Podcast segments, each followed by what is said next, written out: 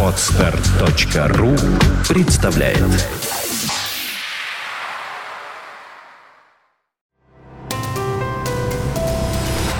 Здравствуйте, уважаемые слушатели! Редакция сайта бухгалтерия.ру подготовила для вас обзор самых обсуждаемых новостей недели с 8 по 14 апреля. Организации, применяющие упрощенную систему, должны представлять отчетность в органы статистики. Напомним, что фирмы на ОСН обязаны вести бухгалтерский учет и составлять итоговую документацию, а также утверждать распределение прибыли и убытков. При этом отметим, что правила бухгалтерского учета устанавливают упрощенные способы его ведения для малого бизнеса. Компании, которые не ведут деятельность и не сдают налоговую отчетность, могут быть ликвидированы. Налоговики исключат организацию из госреестра юрлиц, если та не представила отчетность или не вела операцию по счетам в течение последних 12 месяцев. Решение об исключении публикуется в журнале «Вестник государственной регистрации». При этом инспекторы не обязаны сообщать о своем решении руководителю или учредителям организации. Ведомства разошлись во мнениях о необходимости оформления командировочного удостоверения для однодневной командировки. Поэтому выписывайте его всегда, тогда вы защитите фирму от претензий проверяющих. Чтобы решить вопросы бухгалтерского учета и налогообложения, используйте в работе программу Berator для Windows.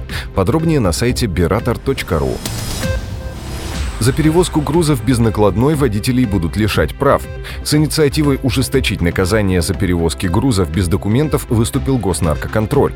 За перевозку грузов без сопроводительных документов водителям придется заплатить до полутора тысяч рублей, должностным лицам – до 20 тысяч, транспортным компаниям – до 250 тысяч рублей. Также размер выплат увеличивается из-за отсутствия транспортной накладной, заказа наряда, грузовой транспортной накладной или наряда. Президент подписал закон, легализующий в России понятие дистанционной или удаленной работы. Теперь фрилансом считается деятельность, при выполнении которой сотрудник находится вне стационарного рабочего места, контролируемого работодателем лично, либо через представителей.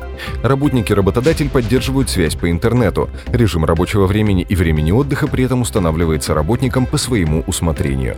При этом трудовой договор с работодателем сотрудник может заключить также дистанционно, обменявшись с ним нужными документами в электронном виде. Сведения о такой работе можно не вносить в трудовую книжку.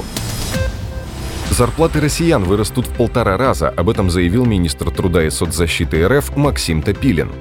По его словам, за 7-8 лет зарплаты реально вырастут в полтора раза. Министр добавил, что вместе с ростом зарплат увеличатся пенсии россиян.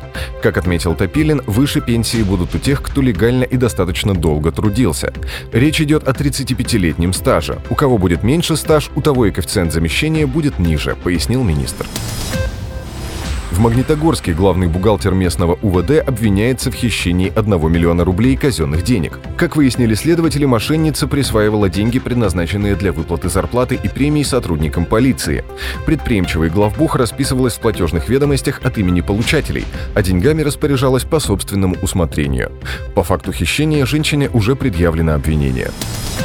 На этом мы заканчиваем обзор важных событий за неделю. Спонсор этого выпуска – издательство «Биратор».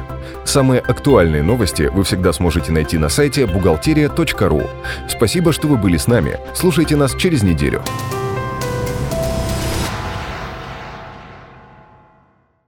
Скачать другие выпуски подкаста вы можете на podster.ru